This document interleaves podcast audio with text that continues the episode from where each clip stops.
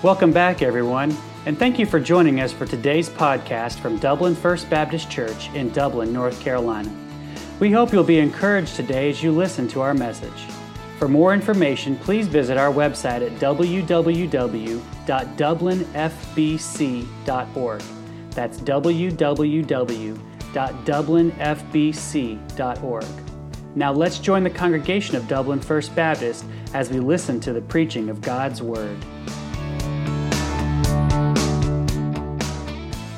Mark chapter 4, will you turn there with me? Andrew read the first part for us, and so we won't go over that again. He read the part that's actually Jesus telling of the parable, and I'm sure for many of you it's familiar. If you've been in Sunday school or church for any length of time, you've probably heard this parable. First one we've really gotten, Mark. I know we had two little parables last week that were more of a proverbial sayings, but this is the first main parable that of Jesus Christ that were given in the Gospel of Mark.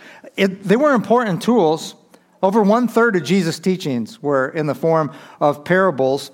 And before we read Jesus' explanation of that parable in verses 13 to 20, I want to look at verses 10, 11, and 12 real quick here at the beginning, because it's in these that Jesus explains why he so often used parables. Let's read verses 10, 11, and 12. It says, "And when he was alone," when Jesus was alone, "they that were about him with the 12 asked of him the parable. And he said unto them, Unto you it is given to know the mystery of the kingdom of God, but unto them that are without, all these things are done in parables, that seeing they may see and not perceive, and hearing they may hear and not understand, lest at any time they should be converted, and their sins should be forgiven them."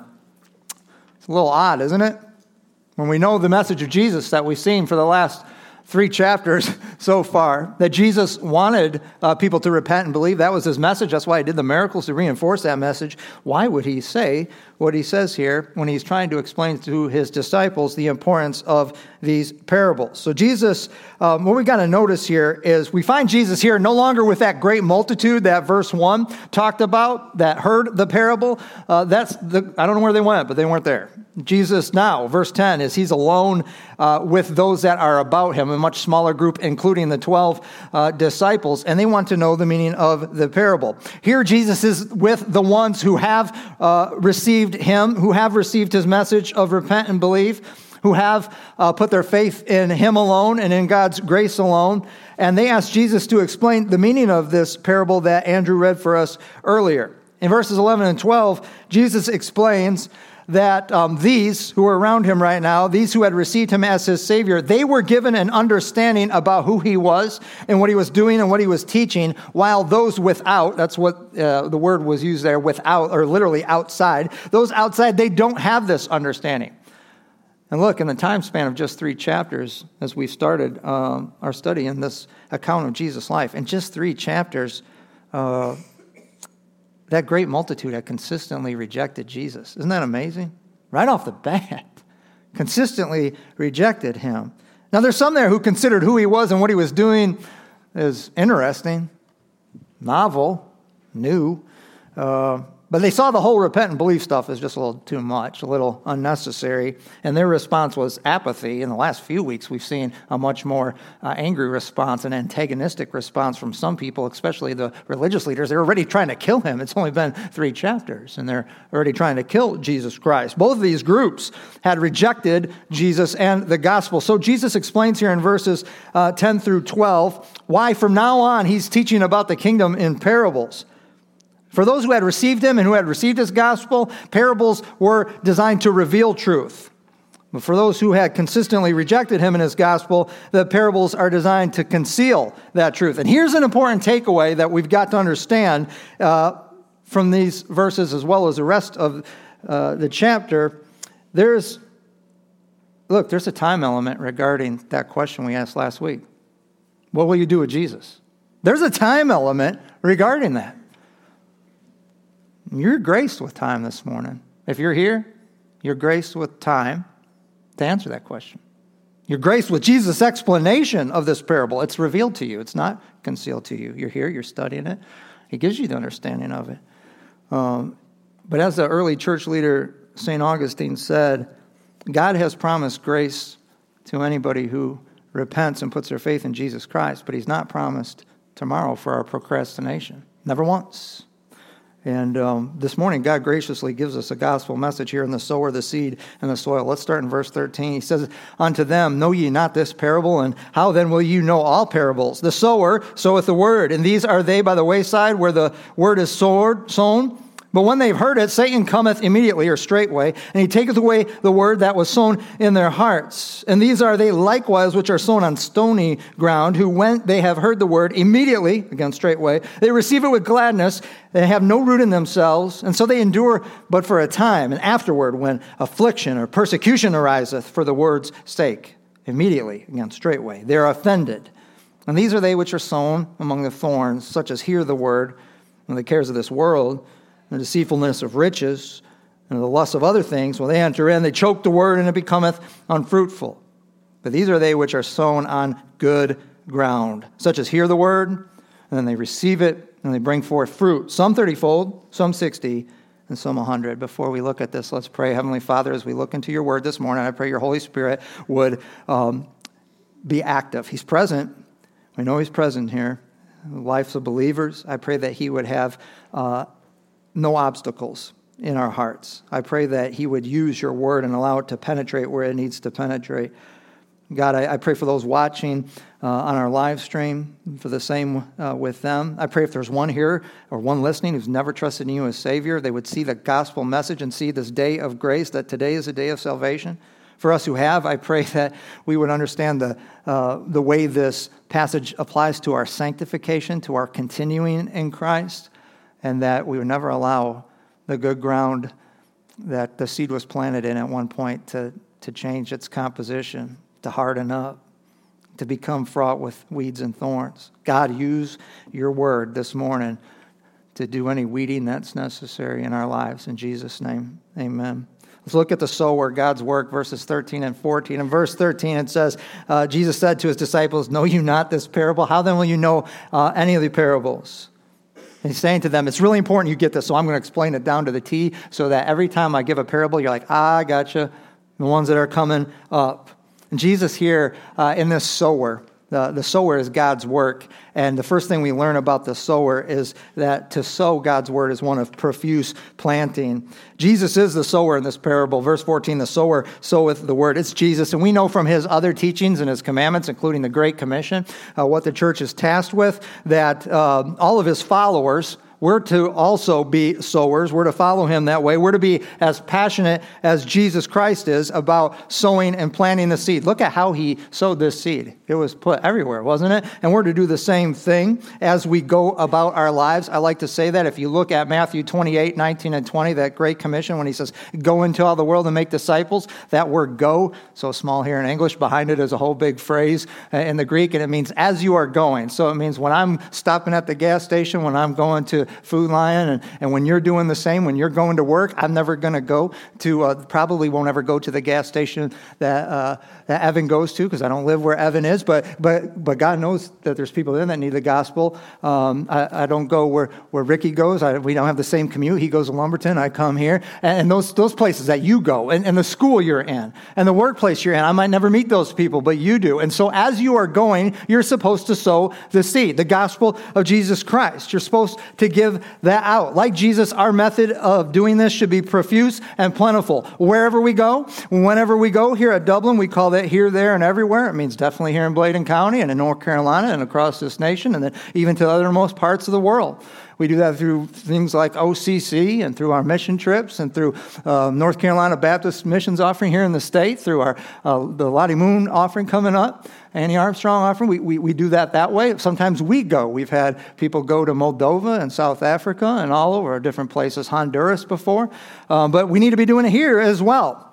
We're called, just like Jesus did, to share the repent and believe good news of salvation by grace alone, through faith alone, and Jesus Christ alone. Unfortunately, today, that message is pretty rare. And I'll own it. It's rare from our pulpits. And because of that, it's rare when the church goes out the doors of the church. If they don't get it here, they're not going to take it out of here.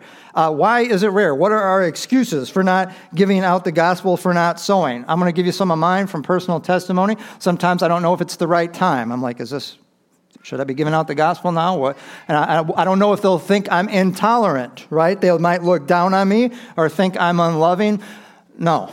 Pastor Vodi Bauckham says this: what's not loving is to look someone in the eye, and when God says that they are in jeopardy of an eternity in hell, and merely wink and nod at their sin, because I'm afraid of being called names. We need to speak the truth, saints. We need to do it lovingly like Jesus did. Sometimes that's the most loving thing we can do, is speak the truth in a loving way, in a Christ-like way. Jesus didn't wait to consider if people were ready and willing when he sowed the seed, when he gave out the gospel. He didn't wait to ascertain what kind of ground they were. No, it was just profuse planting. He loved them too much not to give it. He didn't wait to share it to see if, well, are they good ground? Or no, he just sower went out to sow. He did it profusely. He did it plentifully. He also did it with perseverance. We can see the sower is one of perseverant planting. The proof's right here in the parable. He cast some on good ground, but he also cast some on ground that was good, but then became fraught with weeds and thorns. We're going backwards here. He also put some on, it looked like good ground, but underneath it was a layer of bedrock. It could never really take root. And then he put some, he threw it over there, and it landed on hard road. I think we ought to follow Jesus' method, don't you? I mean, he probably had a pretty good method of how he wanted the gospel disseminated. I know I can't honestly or correctly ascertain someone's heart. I can't tell if you're good ground. I might have an idea, but I'm probably, that level of judgment really doesn't even need to play a part. I just need to give out the gospel like Jesus did. I don't have that capacity to appraise that. And here's the thing, I don't want to. I can't even imagine that my incorrect appraisal would be the cause for me to disobey God's command, or for that person to never hear the word of God, never receive the word of God, and spend an eternity in hell. I don't want that to happen. So I just do what Jesus did. I'm profuse in my planting, plentiful. I give it out. Let God take care of it. It's what he does. It's his work. Salvation is of the Lord. It's not of Jason Lee. I'm very thankful for that. We've got to be perseverant in our planting. What if they reject the message? Look, they did. That's why Jesus is giving us this parable.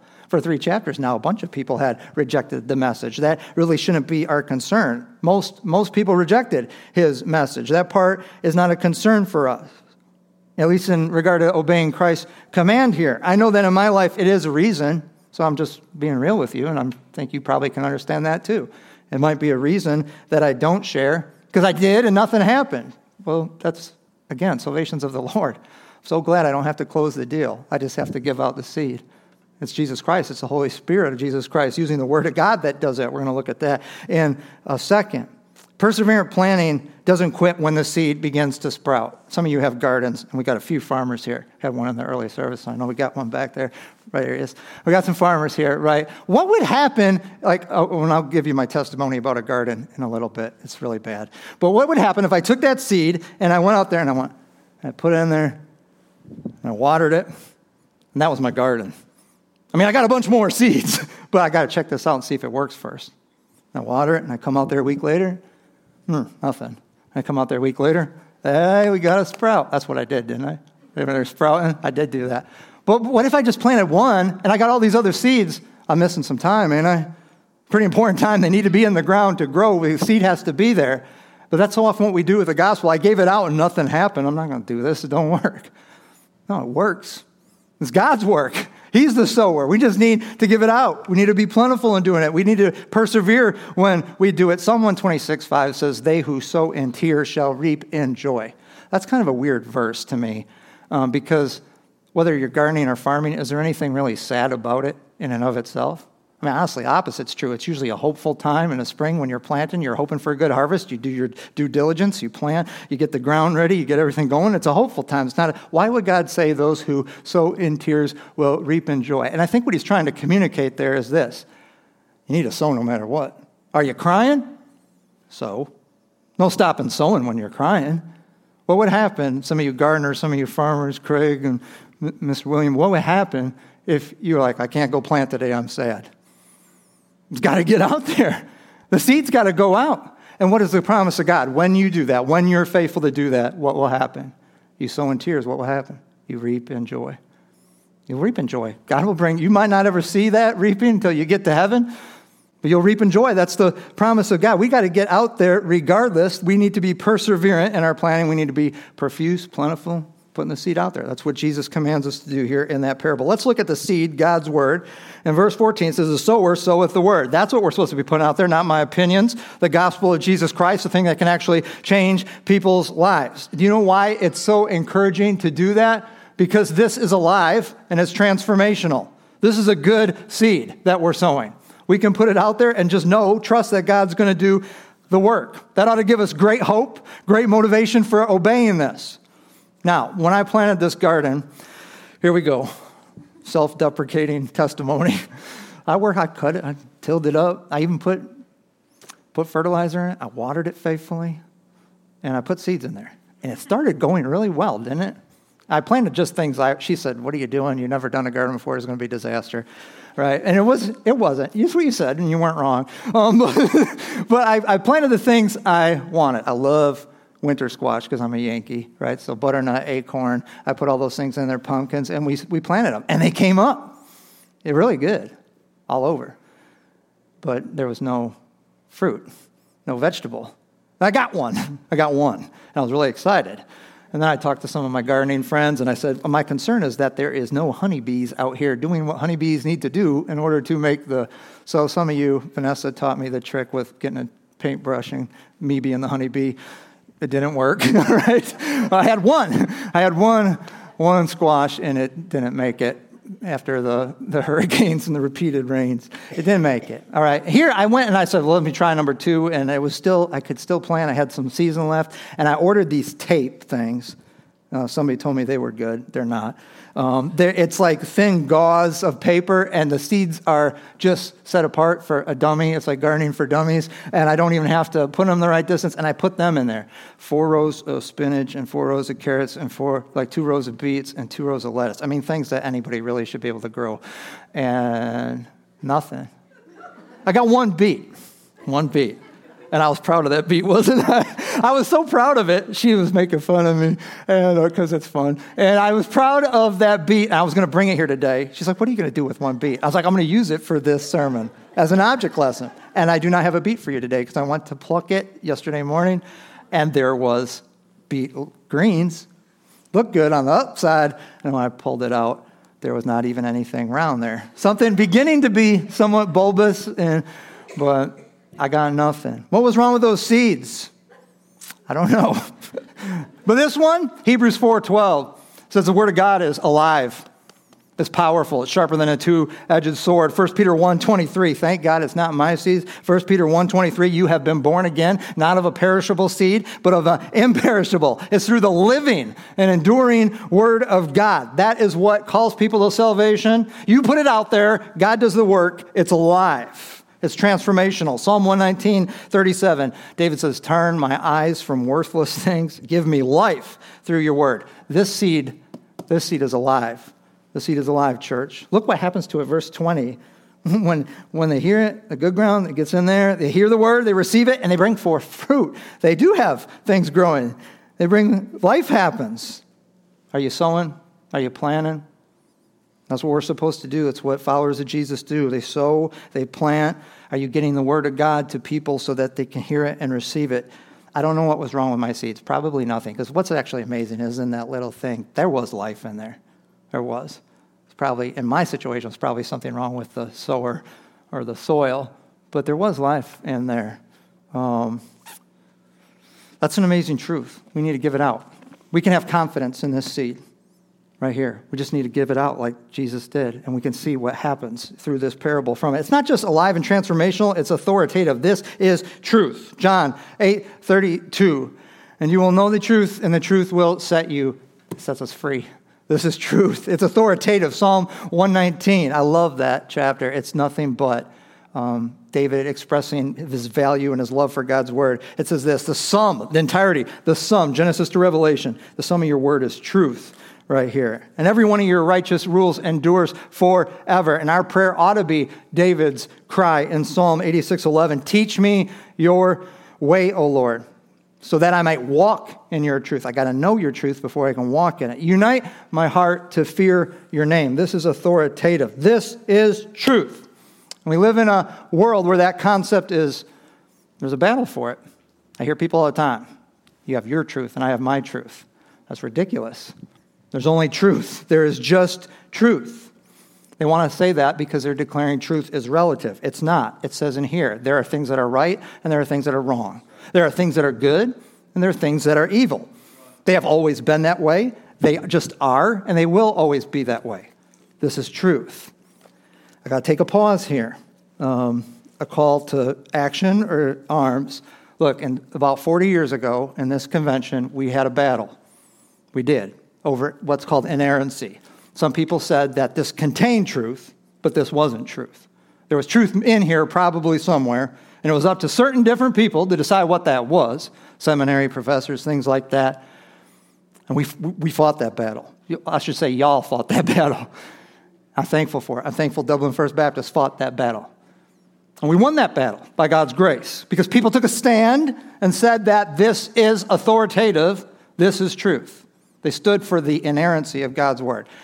We're going to always face that battle. Satan's trying to constantly get us to question that. But I think what we've got a problem with today, at least what I'm seeing and I'm warning my church against because I love you, is I don't think we're fighting that so much as we're fighting a battle as, is this sufficient? That was a battle for inerrancy. I believe we're right now in a battle for sufficiency. Is this sufficient to handle anything in your life? God says it is. 2 Timothy 3:16 says that all scripture, given by inspiration of God, it's profitable for doctrine, for reproof, for correction, for training in righteousness. It tells you the way, the road. It tells you this is the road. It says, hey, you got off it. It says, hey, this is how you get back on. This is how you stay on it. This will meet every need in your life. We've got people today in churches, probably because they came from seminaries, where that is questioned now, whether this is sufficient. They see the problems in the world today, and with good hearts, probably with good hearts and good intentions, they want to address those problems. And they say we need to add things like critical race theory and social justice we need to add those things to God's word in order to correct these problems. This takes care of social justice. This takes care of critical race theory. Now, you might not know what I'm talking about. It says that basically all of our problems come down to systemic racism. Racism is a problem. It's a wicked problem out of the pit of hell. And we need to address it. Thank God, God's word addresses it. We don't need anything extra. It says right there, you want equality? I'll tell you where it is. It's at the foot of the cross. You're all sinners. Every single one of you, white, black, male, female, rich, poor, everybody who's been on this world, born in this world, you're a sinner. And you can't get more equal than that. But thank God there's also equality in what you do with it. You do with the cross. What will you do with Jesus? And when you turn to Jesus Christ, you know what happens? That blood makes you all one blood. That's the power of that blood. One blood is what Paul says in Galatians. He says there's not Jew and Gentile. There's not male and female. There's not bond and free. There's not master and servant anymore. You are all one in Jesus Christ. And what they say is all these things, these worldly philosophies, they say, well, it celebrates diversity. No, it creates division. This unifies. The gospel of Jesus Christ is what unifies. That's why he gave it to us, to wreck this plan of Satan that racism is, and any other division that we find, to wreck that. This is authoritative right here. Church, you better have a compass in life. God's given you one. Don't neglect it. This is your compass. You need a standard. If you're not, you're going to be floating around, tossed to and fro, shifting with popular opinion, philosophies, whatever might seem to work. Let me tell you what works. God's word. It's alive. It's transformational. It's authoritative in its truth. Let's look at the soil. Last section, verses 15 to 20. Get three bad ones, three problematic and resistant soils. Verse 15, there's this one, it's like the road. And the gospel goes out and they hear it. But before they can do anything with it, these birds, Satan, come and take it away. Got a heart here of a stone-cold apathy or antagonism like the Pharisees to Jesus' message of repent and believe. This ultimately is a message for people to come to faith in Christ. But I don't think it's outside of God's word to make application for those who already have. Because look, if you're here, your heart was the good ground, we'll look at in verse 20. At some point, your heart was good ground. The word of God got in there, the Holy Spirit used it, the seed was planted, you responded, you accepted Christ as your Savior. But you have to keep doing that You have to stay in that word. You have to keep that soil good. It has the capability of turning back into these bad kinds of ground. So yes, make sure you give out the gospel everywhere. Put it on the road. Let God do it. Let God deal with what happens there. But make sure, Christian, you don't... Can a Christian ever be hard like a road? I can't help but look at the church of Laodicea in Revelation 3, a lukewarm church. They think they're alive and they're dead. Think they're doing what God wants them to do. They have no clue. Jesus is outside of that church. He's knocking on the door of the church. That heart got hardened again. What about the other ground here? It's likewise, it says in verse 16, so a lot like that hard road, there's that kind of has just a little thin soil, but underneath it is bedrock in verses 16 and 17. It says they hear the word of God and actually receive it. Immediately, straightway. They receive it with gladness. They're excited about the Lord. But then what happens? Affliction comes, persecution comes because of the word, because of Jesus Christ. Somebody makes fun of them for their faith. There's persecution. It's inconvenient. I got to go to church. No, you don't got to go to church. You get to go to church. I got to study God's word. I got to do all... No, you get to do all these things. And when persecution arises, what does it say happens? Immediately, straightway, they're offended. It was just a temporal, emotional response. Short-lived. Christian, you were good ground once. You had to have been to come to Christ. But has anything happened in your life to make that thin and shallow now? There's rock coming up underneath it like this bedrock here. And the moment affliction or persecution comes for the sake of Jesus Christ or for the cause of his word, you quit Jesus. You quit God's word. You quit God's church. I'm afraid we're seeing that today and this nation and all over this world. People who profess Christ, but they don't stay long. Let that never be true of believers. We got to battle against it. There's that tendency, there's that capability there. Look at verse 18 and 19 here. The love for Jesus. There was once there. It was beautiful signs of life. They planted, they sprouted. And weeds and thorns came in and choked them out. And once there was a desire for Jesus, but that fades away because of the cares of this world. Notice that's not even sin. That's just busy with life. We're all busy, aren't we? More than ever, probably. And just the busyness of life. And then now he starts talking about sins also, the deceitfulness of riches, temporal values, and even this, the lusts of other things. It's pretty broad. And that's intentional because he's saying Jesus was on the throne, something else. You took them off and something else went there. These are weeds. These are thorns. And this is the ground, I think, as me, I think most Christians have to war against this. I think there's a constant. Satan wants us constantly to be turning into thorny, fraught ground, weed-fraught ground. Those things compete for nutrients.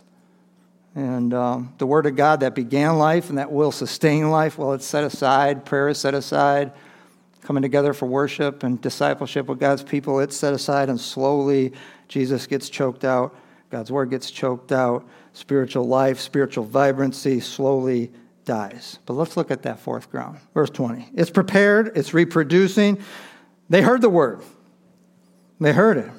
And they receive it.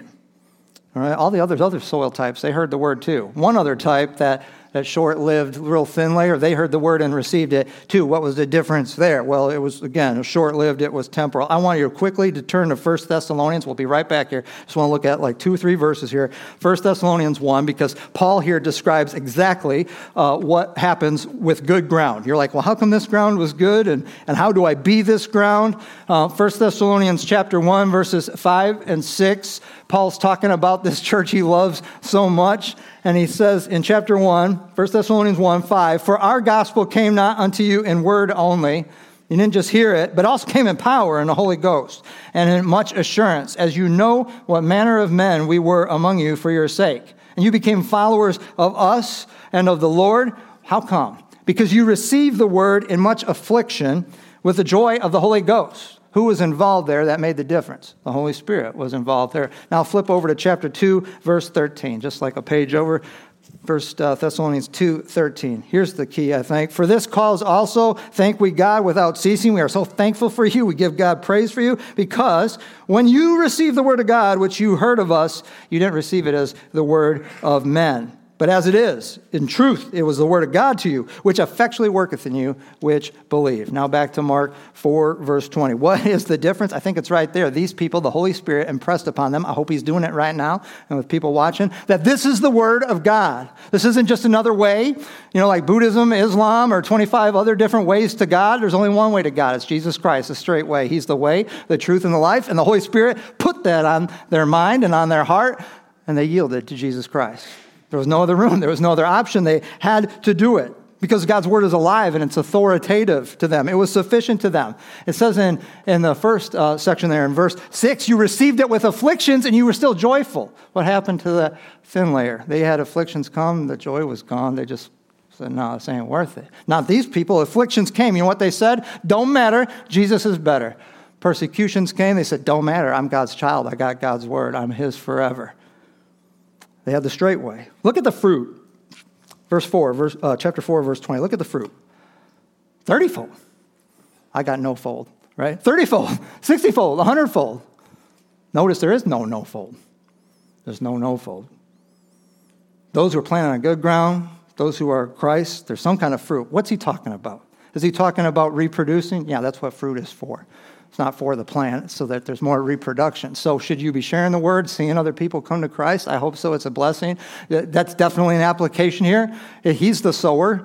You responded to the seed. The seed responded to the seed, and you need to be sowing. Yeah, that's what this is about. I think it's a little more than that, though. When we talk about fruit in God's word, Galatians, right? What is the fruit? That the Holy Spirit who called you to faith in Christ, what is that fruit? It's love. That's important. It's joy, it's peace, it's long-suffering, gentleness, goodness, meekness, self-control.